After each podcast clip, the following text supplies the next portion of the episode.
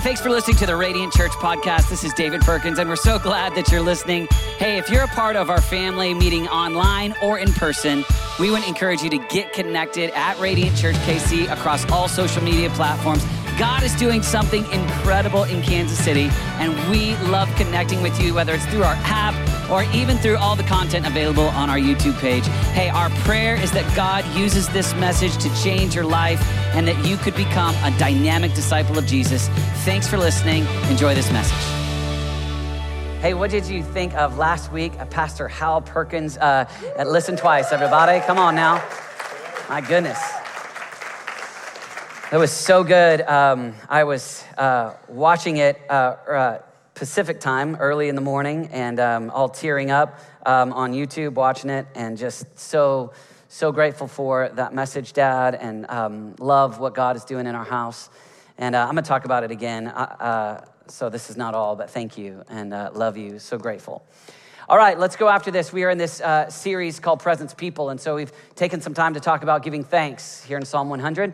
We've talked about uh, giving praise. We talked about listening twice. Want to go after this last verse. Um, eh, verse 5 here it says this For the Lord is good and his love endures forever. His faithfulness continues through all generations. So it's not just the movie that came out that said God was working in the 60s and 70s, and it's not just that generation, and it's not just Joshua's generation, and it's not just whatever your favorite revival movement or church history movement. It's not just your parents' generation that He has been good, that, he, that His love has endured, that He's been faithful. He is that way in our generation. And God doesn't change. He's the same yesterday, today, and forever. In every generation, God is faithful, which means He's faithful today. And I want to go after this idea about the generations a little bit and talk about our generation and not just the, that, that last verse about his faithfulness throughout all generations. Psalm 78 reads like this It says, We will not hide them from their descendants. We will tell the next generation. We will tell, just speak. We will say, we will tell the next generation the praiseworthy deeds of the Lord, his power and the wonders he has done. We'll say it. We'll, we'll tell the next generation about his power, his praiseworthy deeds. Psalm 71 18, one more, and then we'll talk. Says this Even when I am old and gray, do not forsake me, my God, till I declare your power to the next generation, your mighty acts to all who are to come. Father, we thank you for what you're doing in this house. We thank you, Lord Jesus, for what you're doing in our city. And God, we thank you for what you're doing in America and around the world. And we pray, Your kingdom come, Your will be done. We pray, Lord Jesus, that we would be a people that praise. We pray that we would be a people of filled with thanks. I pray that we'd be a people that listen, that listen and then speak what you're saying. We pray, Lord Jesus, that the, the goodness, the love of God that has been faithful throughout all generation would be told from generation to generation. And I pray that in this house, we would be declarers, speakers, proclaimers of what you have done and what you are doing. I pray that we would not be silent about the testimony of what God has done. I pray that we would have testimonies about what God is doing. I ask that there would be so much in this house where we're talking and speaking of God that we would be overflowing, spilling out. Look what the Lord has done. We love you and we honor you in Jesus' name. Amen. That phrase there in Psalm 71, till I declare the power of God to the next generation, that's really what dad was doing last week. Like, like for the most part, some of you, some of you are, are around his age, 77 or so, but the majority in the room are a little bit younger. And what dad's doing is he's saying, hey, here's what God did. Here's the way that God healed. Not only is the here's the way that God healed, but here's my desire to walk in relationship with God. And out of his example, his testimony last week was they overcame by the blood of the lamb and the word of their testimony. Last week was a big fat testimony that says, "Look what the Lord has done." You, if you go back and you watch it on YouTube, you eh, like, well, for me, because I lived it, man, there was so many tears of the moments of this is what God did. This was dad a couple years later saying, hey, I want you to know God at work. I want you to know there's a bigger story than my story. I want you to know there's a bigger story than the cultural narrative that's out there all the time that makes this about you. God is at work, God's worth listening to. And he told about Jesus and Jesus listening to his Father. And he, he, he spoke of, of encouraging us to do the same. And he's speaking about the power of God. I think it's a fulfillment of him living out some of this Psalm 71. I won't rest until I speak of the power of God to the next generation. This idea in Psalm 100 about all generations, all generations have the opportunity to see the love of God or experience the goodness of God. I think in our culture, um, this is like working a, a, a new muscle to say, huh, me having a confession I want to declare the power of God to the next generation. That's a muscle that we don't normally work out. That's one that we might not normally think of. Culturally, one of the things I, I love about American culture is I love that we are, have a big emphasis on provision for the next generation. I've traveled enough around the world to see where people don't provide for the next generation. And many times, especially if you talk to uh, men in our culture or women in our culture, they'll say, I'm gonna provide. And I love that. We're gonna take care of, we're gonna take care of the next generation. Let's, let's provide for them. Many times when you talk to people about their parents and, and they're not exactly sure that their parents got it right, but there's a default position that says, hey, they provided for me. That's a great thing. It's a good thing. And we've seen enough poverty or people with brokenness to, to champion that. It's a beautiful thing. I think another one that we really emphasize a lot, it's a, that's a good one, is, is I'm gonna say preparation for the next generation. Meaning, I think there's a big emphasis in our culture about education. Let's make sure and make sure our kids are educated. I love that one. I think that's a great one. I think it's a great one to train up young people as well. And I would say that this would be one about the power of God to the next generation, declaring, speaking of the power of God. That is not one that is in American culture, but it is one that's in kingdom culture, where what I desire to talk about is the power of God. Is God working? God's faithfulness, God's love, God at work.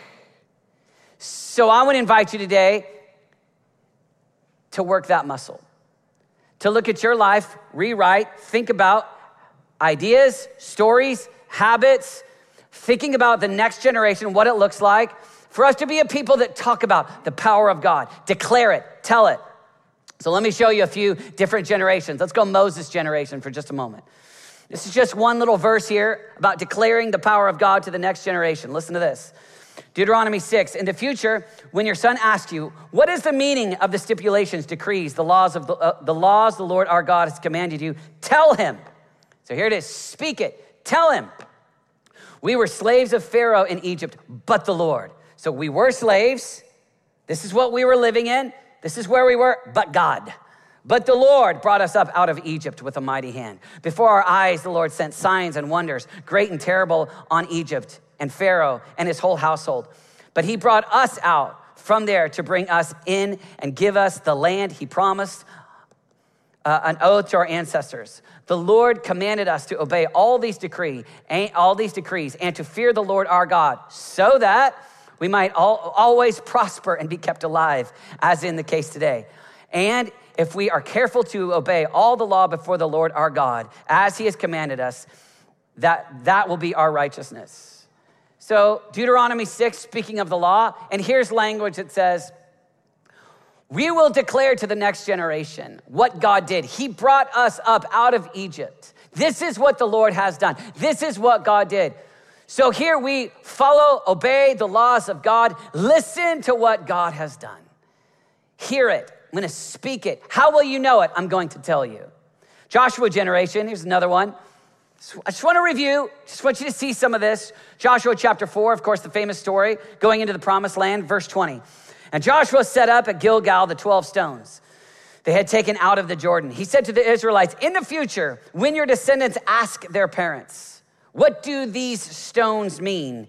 Tell them. Israel crossed the Jordan on dry ground, for the Lord your God dried up the Jordan before you until you had crossed over. The Lord your God uh, the Lord your God did to the Jordan what he has done to the Red Sea. When he dried it up before us until we crossed over it. He did this so that all the peoples on the earth might know that the Lord of, that the hand of the Lord is powerful and so that you might always fear the Lord your God. It's another story. Joshua generation. Parents telling the next generation, same idea. Tell them. So setting up the 12 stones in that story was this. This is what God has done. We're to set up 12 stones and it's so that when you see it, what is that about? What is that memorial for? Oh, so that we can point back and tell you, look what the Lord has done. This is what God did. These are the stories of God at work. This is when the Lord did something powerful. So it's not just in my history. I want you, I'm going to be a, a, declarer, a heralder. I'm to be somebody that passes it on. I'm to speak about God at work. One more, Paul generation. Look at this. So we're to scoot forward all the way after Jesus' apostolic age, Paul in a Roman prison speaking to young Timothy, 2 Timothy 2 9. Many believe that 2 Timothy was Paul's last letter where he says this, verse 9 You then, my son, be strong in the grace that is in Christ Jesus. And the things you have heard me say in the presence of many witnesses, entrust to reliable people who will also be qualified to teach other people. So, Paul speaking here and he says to young Timothy, not a physical son, biological son, but a spiritual son, where he says, All right, you've heard me say this. I'm passing it along to you. I'm speaking it to you. And I want you then to entrust it to reliable teachers, to other people. I, am going to declare it to you. It's, we, we've got three different spiritual generations here. I say it to you, you pass it on to people who will pass it on. Or Nathan just read a moment ago that verse what, what was given to me, what, what I received, I pass on to you. It's the same idea. I received it and I pass it on. One of the best things that Pastor Hal helped us is he received, he waited, he spent his life spending time listening to God. So when he gives a testimony last week, we have the potential to have something to receive. Many of us could wait on God and receive much. What do we have to pass on? What, what could we pass on to the next generation? I love the idea, pass on uh, some kind of inheritance. Great. I love the idea of pass on, you know, some really good physical things to the next generation. Good. And here's the question today What could you receive from God and declare so uh, confidently the power of God? What, what, what could be something that this is what I declare? And I'm not just talking about your biological children, I'm talking about spiritual sons and daughters. I'm not, maybe grandchildren, but having a vision that says, okay, all right, that's too spiritual, David. That's, that's too much. Oh, no, no, no. No, it's not. There's gonna be some things that you pass along, there's gonna be a legacy, there's gonna be some things. And if in your heart, this confession that we hear, this Psalm 71 confession, when I'm old and gray, I, here's what I desire. I don't, I don't, I'm not moving on until I declare, I speak, I proclaim the power of God to the next generation. Maybe, maybe if we had a little vision that said, that's, that's a part of what, I, I want to awaken that desire a little bit. I want it to be awakened in me. I feel like I heard some of it last week. I feel like I see it in the scriptures. I feel like it's a part of what the people of God do. And when we have, some are different, statistics are different, but somewhere around two thirds of young adults that walk away from the faith in their 20s. That's a really high one. Some say it's, it's it, it, different places say different numbers. But nonetheless, it's it's a, it's a frequent scenario. What are some of the things that we in our church could do so that we have a house where that is not the case? So that we have young disciples that are walking with Jesus and and we have been declaring to the next generation with our words, with our lives, with our stories, what we declare over and over and over again. I was, I love the Dream Team uh, party on Friday night, or on Thursday night. I keep saying Friday. Thursday night, had a lot of great conversations, but my favorite conversation was with Silas French. He's five. Uh, and uh, he said to me how much he loves Adeline Perkins, his kids' teacher. And so when he's telling me how much he loves Adeline Perkins, here's what I'm loving about that. That to me is the biblical vision. One generation declaring the praiseworthiness of God to the next generation one generation declaring the power of God to the next generation. So he's super cute. He's the guy that at Monday night prayer wipes off all of the little cans of soda and hands them to you and before you go into soda. He's five, so he's he's next year's dream team winner. I can I'm just telling you. I'm just telling. I don't care how well y'all do this year. He's gonna be six. He's winning next year. I mean, he's just he's just, he hands it to you as you walk in. But he started telling me about Adeline and what what how much he liked Miss Adeline. It's not just a biblical vision, it's our church vision. It's our, it's our church vision that, that you would have the boomer generation investing in the next generation, that you would have Gen Z investing in the next generation, that you would have Gen X investing in the ge- next generation, that you would have the millennials investing in the next generation. That you, I mean, all, all and Gen Z investing in Gen Alpha. like, I don't care what generation you claim to be in, the biblical idea is I'm going to declare the power of God to the next generation. Biblically, generations tend to be 40 years. I don't know right now why we do 15, but we do. But the whole idea is, is, that, is that you are declaring to younger people, look what the Lord has done. Look, look, look at what my God, and I'm just telling you, right now, I was joking around with my youngest son. Uh, he was born in 2010. And so he, so my, my, my, Gen Alpha, they say, starts in, in uh, 2010. So he likes to joke around that he's, he's a different generation than the other three kids, um, which I believe is comical. But, uh, but, but I was thinking about that age group and that Gen Alpha group.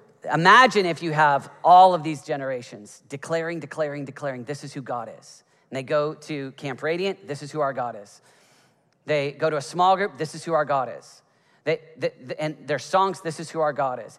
And we have the testimony. Let me tell you about what my God did. Let me tell you, let me proclaim to you about what God has done in my life. So that in a, in a, in a, in a fellowship, in a church, what is on our lips is the narrative, the stories about what God has done.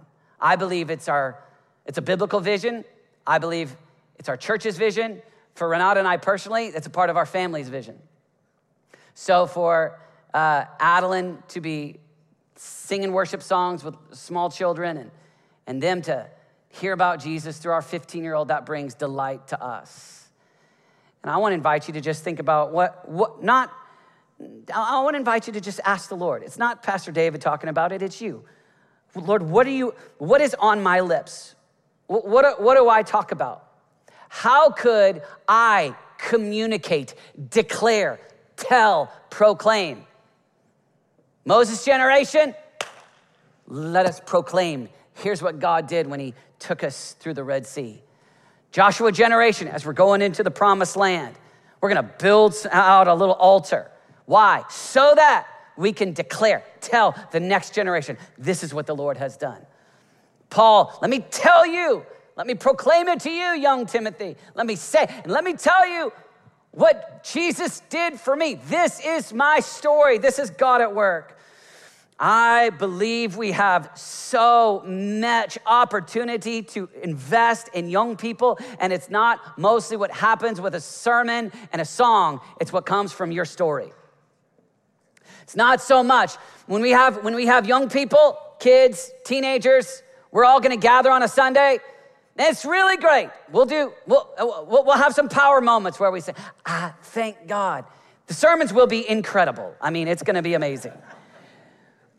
But what will minister is not so much a sermon or a song, it's, it's a hug and a compliment that tells them who they are.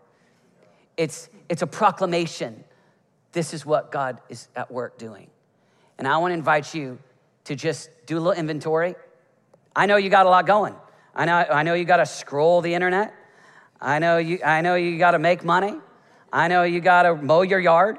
I know we got to pay bills. I know that you've got to watch the news. I know you got a lot. I know you got emails. I know. And I want to invite you to ask God, what would it look like? What, how could I have this? This seems to be a very strong idea coming from the Bible. Seems to be very, very strong. Seems, it seems to me like there's something in the heart of God that wants from generation to generation to hear about who God is. It just seems like it just seems like I should have a, a vision for future generations to know this is what the Lord has done. So, what would it look like for you to actually build relationships with the next generation? That famous Malachi 4 6 text, where the Old Testament concludes about the hearts of the fathers will turn towards the children.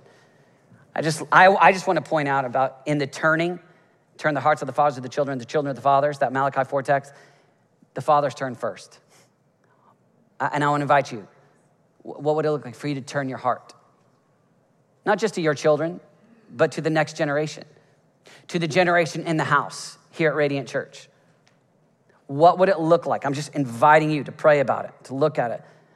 What, okay, uh, not necessarily waiting for the teenager to walk up to you and say, Will you disciple me? Good luck with that one. But instead, let me turn first. Okay? Lord, how? How? What? I, am not saying, I'm not saying that you serve on five teams like Michelle. I, I, but I am invite maybe on a, what does it look like on a Sunday? Or what does it look like for a week, a year? Or what does it look like? How? How, how could you be a declare to the next generation? Maybe thinking about it with your own children, maybe with your own grandchildren. God, what could it look like for that, that passion that we feel in David in Psalm 71? till I declare it to the next generation. That same idea, Psalm 78. That same idea in Deuteronomy 6. That same clear idea, build an altar, build up the 12 stones in Joshua 4. It's the same concept coming through over and over again. Uh, there's a book just came out by uh, David Kinnaman, and he's the president now of Barna Research. And he just did a study about this next generation, looking at what it takes for young people to remain disciples. It was 10 years worth of research. Um, the, the book is called Faith for Exiles Five Ways for, to a New Generation to Follow Jesus in, a digital, in Digital Babylon. Five Ways for a New Generation to Follow Jesus in Digital Babylon. And it talks about five different things that the next generation needs based upon their research. Here's number three. I'm only going to give you one of the five. You can read the book if you want to read all five. But here was number three. When isolation and mistrust are the norms, that's talking about the culture. When isolation and mistrust are the norms, forging, here's the phrase, meaningful intergenerational relationships. So in the study, there's five components needed for the next generation to remain disciples and be strong right now. One of the five, I mean, the first one is friendship with God. So you can go through it. But I found that one very interesting. Intergenerational relationships. So I just want to invite you to think okay, this seems to be a real biblical idea. This seems to be something that's even the culture is mirroring back to us. This is something that's needed. Lord, what could it look like in my life? Renata and I uh, always talk about our, the, the prayer meeting that we do every week with a phrase, the whole family praying for the whole world. Meaning, we've intentionally designed it for what our desire was with our kids, where we want to gather with the saints of God and have all generations praying together for the whole world, the whole family praying for the whole world. That's, that's a way to start. Not just participation in the prayer meeting, but, but it could be uh, in your own life, beginning to just say, here's where I can start. I can start with prayer. Could look like small groups. We begin small groups next week for our summer small groups. Renata and I, our favorite kind of small groups in this season, because this is the season we're in, is small groups with our kids. Me, it's sons and fathers. Renata, our daughters with mothers. That's what we enjoy. Why? Because of this intergenerational relationships. One of the things that helps our children is when they have godly echoes or godly aunts and uncles that are speaking to them. So, for example, Will's sitting here on the front row. He knows this, right? My friend Will Riddle is one of the trustees he's here at Radiant. He went out with my son Dawson last week. Dawson, and he had, did you have coffee or boba? What'd you do? Boba's like the thing. Potbelly. There it is. All right, so they go, Potbelly, that's, that's, that's expensive. Uh, and, uh, and Dawson comes back after the meeting and he's like, Dad, and he's just, and Will said this, and Will said that, and Will said this, and Will said that, and Will said this. It's the very same stuff I tell him. But when Will says it, it's like revelatory and intelligent, right? And I say, is it because he went to Duke? He worked for NASA. Ooh, you know, big deal. you think he's smart? no, but here's what it is. Hey, if you could pick on me last week, I'll pick on Will. What's up? He's dangerous sitting on the front row of Radiant.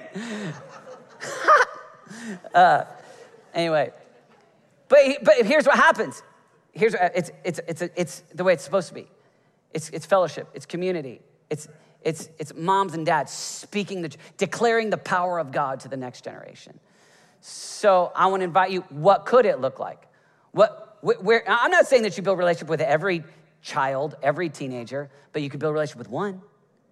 You, you, you could be intentional about, we have fathers and sons serving on our camera team. We have, we have different ways that people jump in and build relationships. And I just, I think there's a way. One of the things I love, uh, I was talking to someone is um, uh, older generation than, you know, Gen Z, and they were just telling me how much they love to serve at Bold Conference. It's two and a half days. They do it once a year, and just to see hundreds of young people going after God, encountering God. It's a place where maybe you could start to form a relationship. I just want you to know that's so a part of my role as a shepherd is I'm taking us through different seasons. There's some discipleship seasons, there's some outreach seasons, there's some prayer seasons. There's seasons where we celebrate Easter and the resurrection. There's some seasons where we sell. We're, here's June. For us this month, this is we're going after the next generation. This is what we're doing. Yes, we're gonna learn on Sundays, and we're gonna learn the Bible, but we're gonna, we're gonna pour out our lives to make a difference among young people. And I just wanna invite you to go, Lord, what could I do? What might it look like? What's a place where I could build a relationship with the next generation? Second idea is this um, share your God stories with the next generation.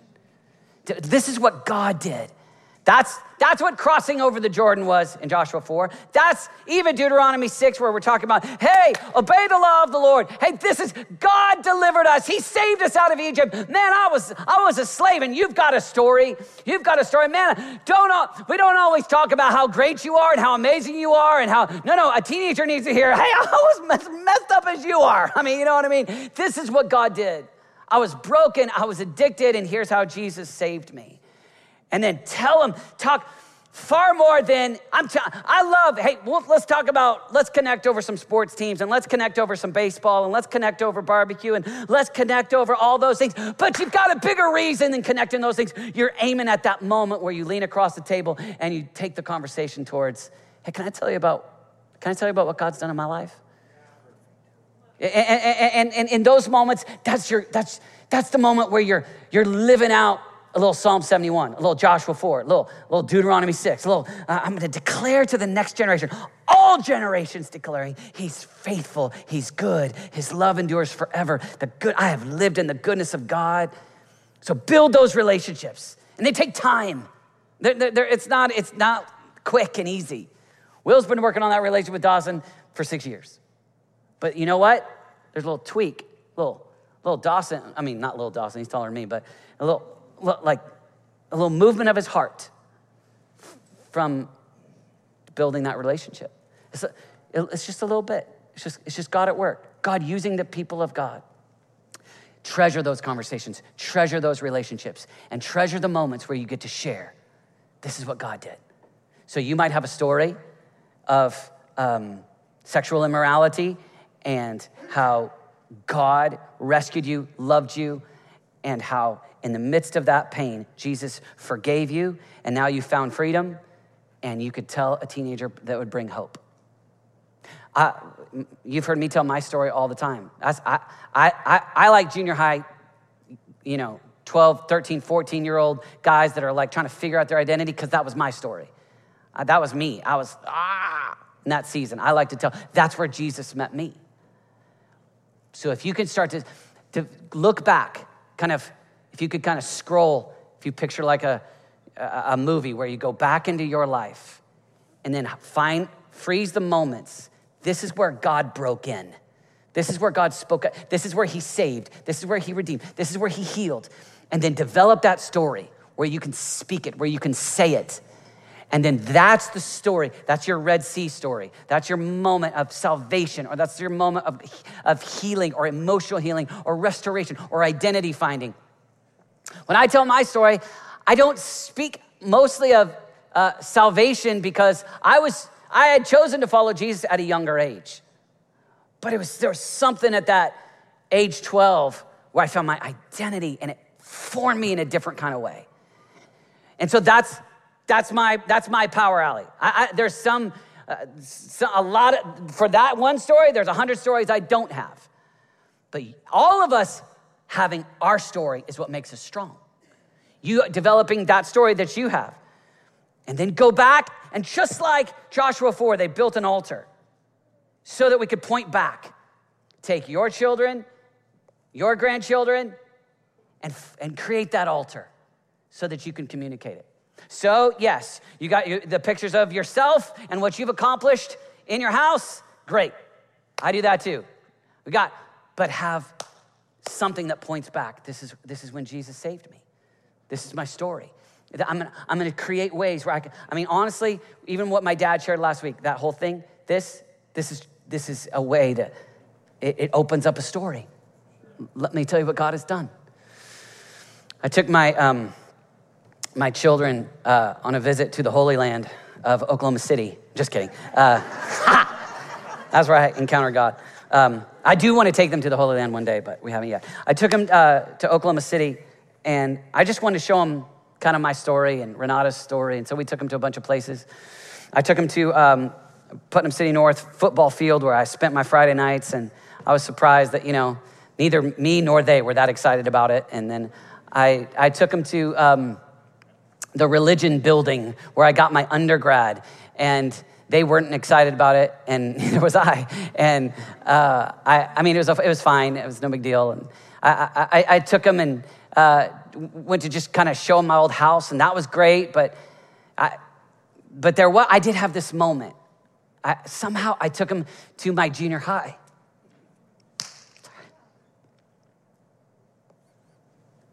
I, uh,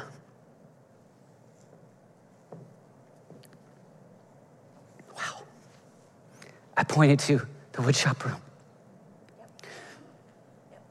where I led a prayer meeting every, every day in the ninth grade. A place where I saw, you know, I saw hundreds of kids start to give their lives to Christ. I built friendships, started to form a, a more identity in God in a powerful way in junior high. And, and I don't know what happened in them, but for me, it was like hallowed space. It was like, that's the spot. That beat up, old, nasty woodshop room, that's a, that's, that's my 12 stones.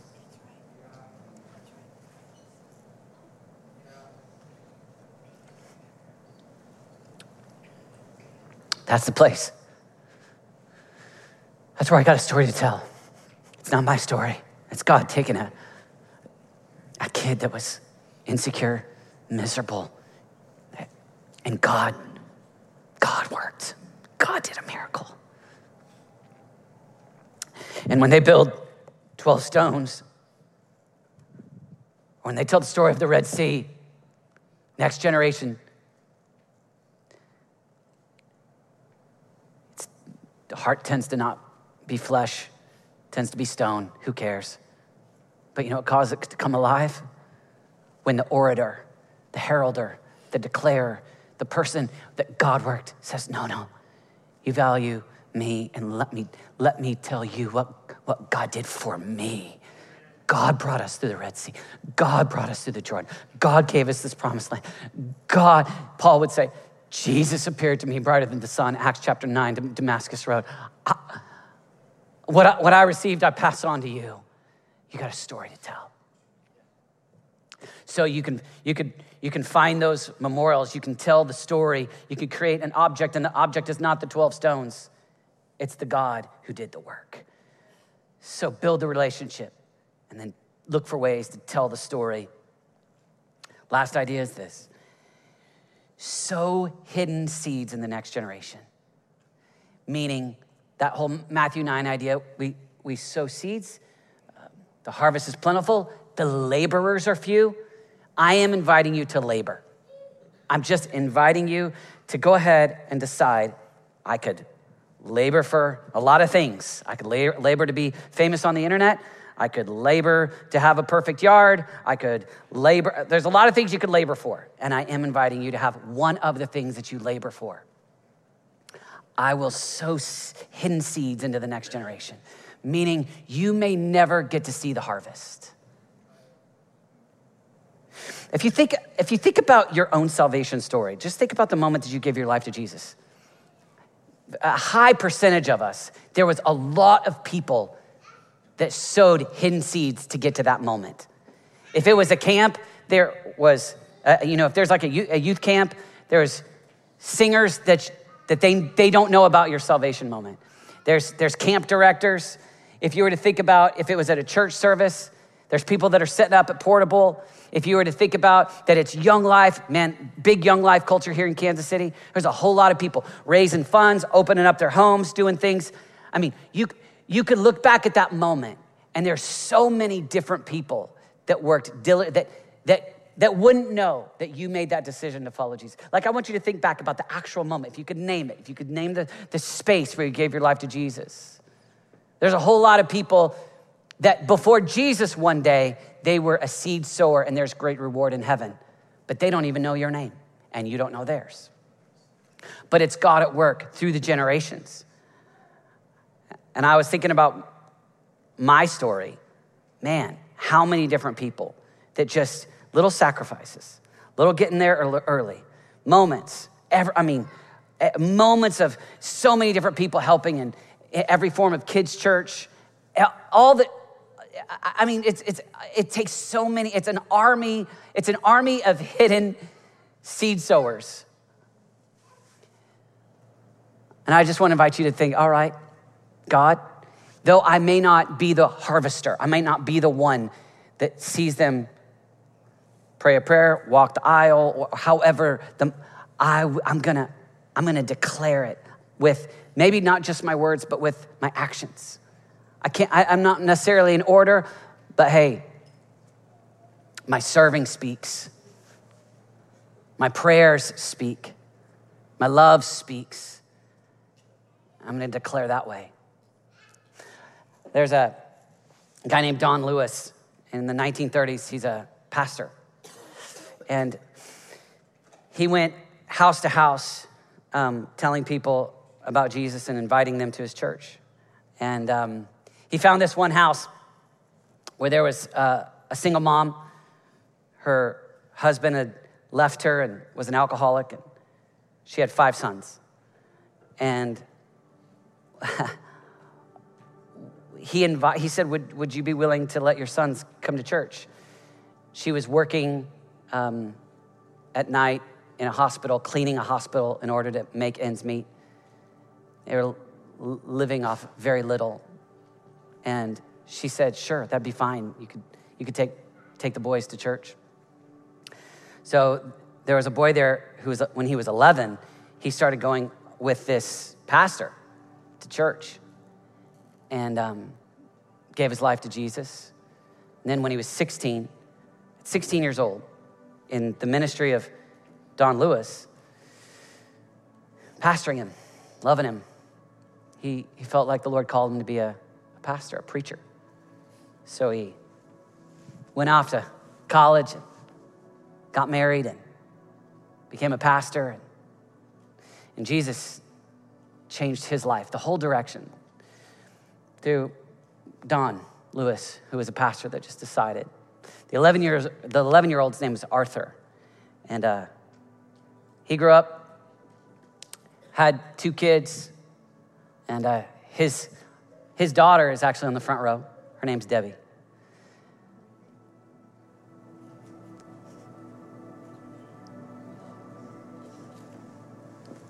It's my mom. I don't know Don. Never met him. Don't know much about him. He don't know me. He don't know my kids on the front row.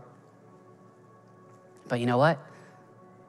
He's just sowing seed, just laboring, taking in an 11 year old, just gonna tell him a little bit about Jesus, help him on his journey. And I just want to invite us as we go into June. We're gonna work hard. I invite you to ask God. I don't want you to feel guilty. I don't want you to feel like, oh, David's pushing me. All I want you to do is just ask the Lord, what's my yes? What are you inviting me to? What does it look like for me to care? Would you just bow your heads? Just take a moment.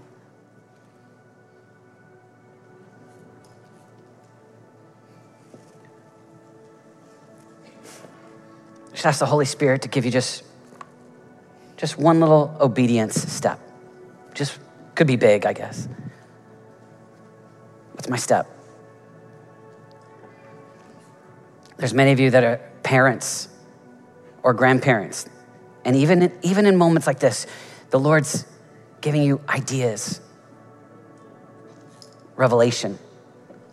Will you just give God your yes?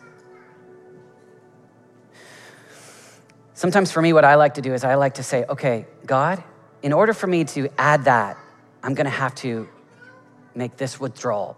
I don't ha- I'm, I'm gonna have to decrease my time doing this good thing in order to do this kingdom thing. Nothing wrong with, with the good thing, but my aim is to slowly be transformed into the image of Christ and to slowly become more and more where I pour out my life like a drink offering for the Lamb. So, God, I say yes.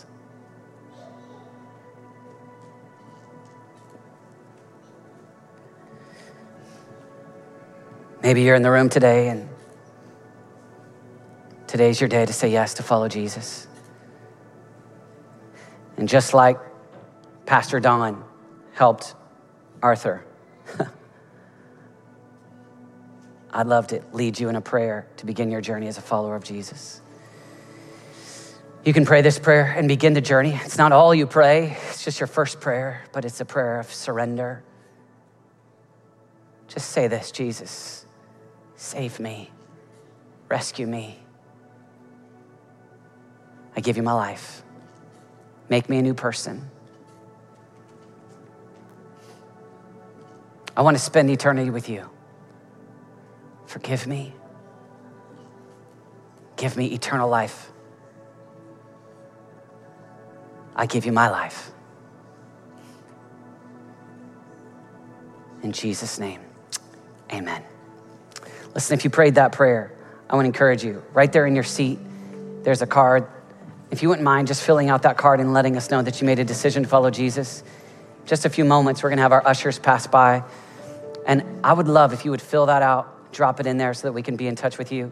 We have available for you uh, a Bible, it's right up here at the front. And we'd love for you to come up here, get the Bible today, just so you can have it before you leave. You could tell me or someone up here on the prayer team. We'd love to pray with you. But if you made a decision to follow Jesus today, I want to invite you, let us know. Don't let today pass without letting us know. Let's all stand together. I want to invite our ushers to come forward.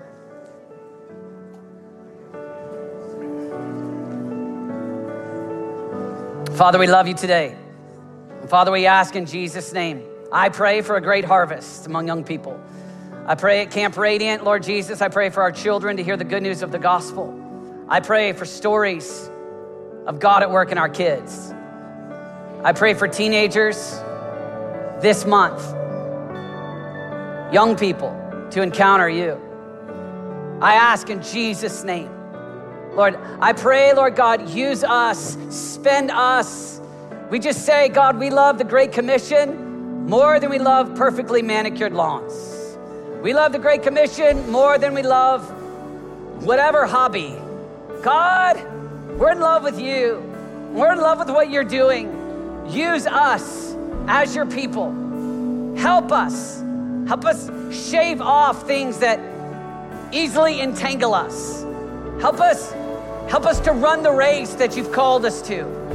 Help us, Lord God. We need your help. On our own, we'll pick up all the weights of the culture and we will not mirror Christ. We will mirror the culture. But man, we so desperately want to mirror the King. We so desperately want to look like Christ to a generation that needs God so desperately. A generation that right now is so broken and addicted, filled with anxiety. And God, we want to be the people that share the good news, that declare to the next generation be at work, help us. We need you, we need God. Jesus, we love you. Now take what we give, use it, we pray. We pray, Lord Jesus, that you would use our church. I pray that you would use our church. God, as we prepare to go into this new building, I pray that you would use that building for generations to come. I pray, Lord God, for, for my grandchildren, Lord God, to worship in that house. I pray, Lord Jesus, that you would use people right here in this house that we would look back. There'd be so many stories. And, we don't even know the stories of generations to come to look back, a few people that prayed and gave and loved and served and lived self sacrificially and cared. We just care. God, we want to care like you care. God, we don't want to live where we just live for our pleasure 90 years and then we die. No. God, we want to live where we care about declaring to the next generation the power of God. Look what God did in the 1970s. Look what God did in the 1990s. Look what God did in the 2020s. God is at work. God is healing people. God is saving people. God is at work. Put that passion in us, God. Don't let it lay dormant. Do a work. We need God. We will live like the culture unless we have God at work in us. We need God to be different. We need God to work in our hearts. We need God to change us. We need God to speak through us. We need God to help us pray. We need God to help us be generous. We need God to help us make disciples, or we will end up flatline, living for nothing, living for self. So, God, do a work. Take what we give. We love you.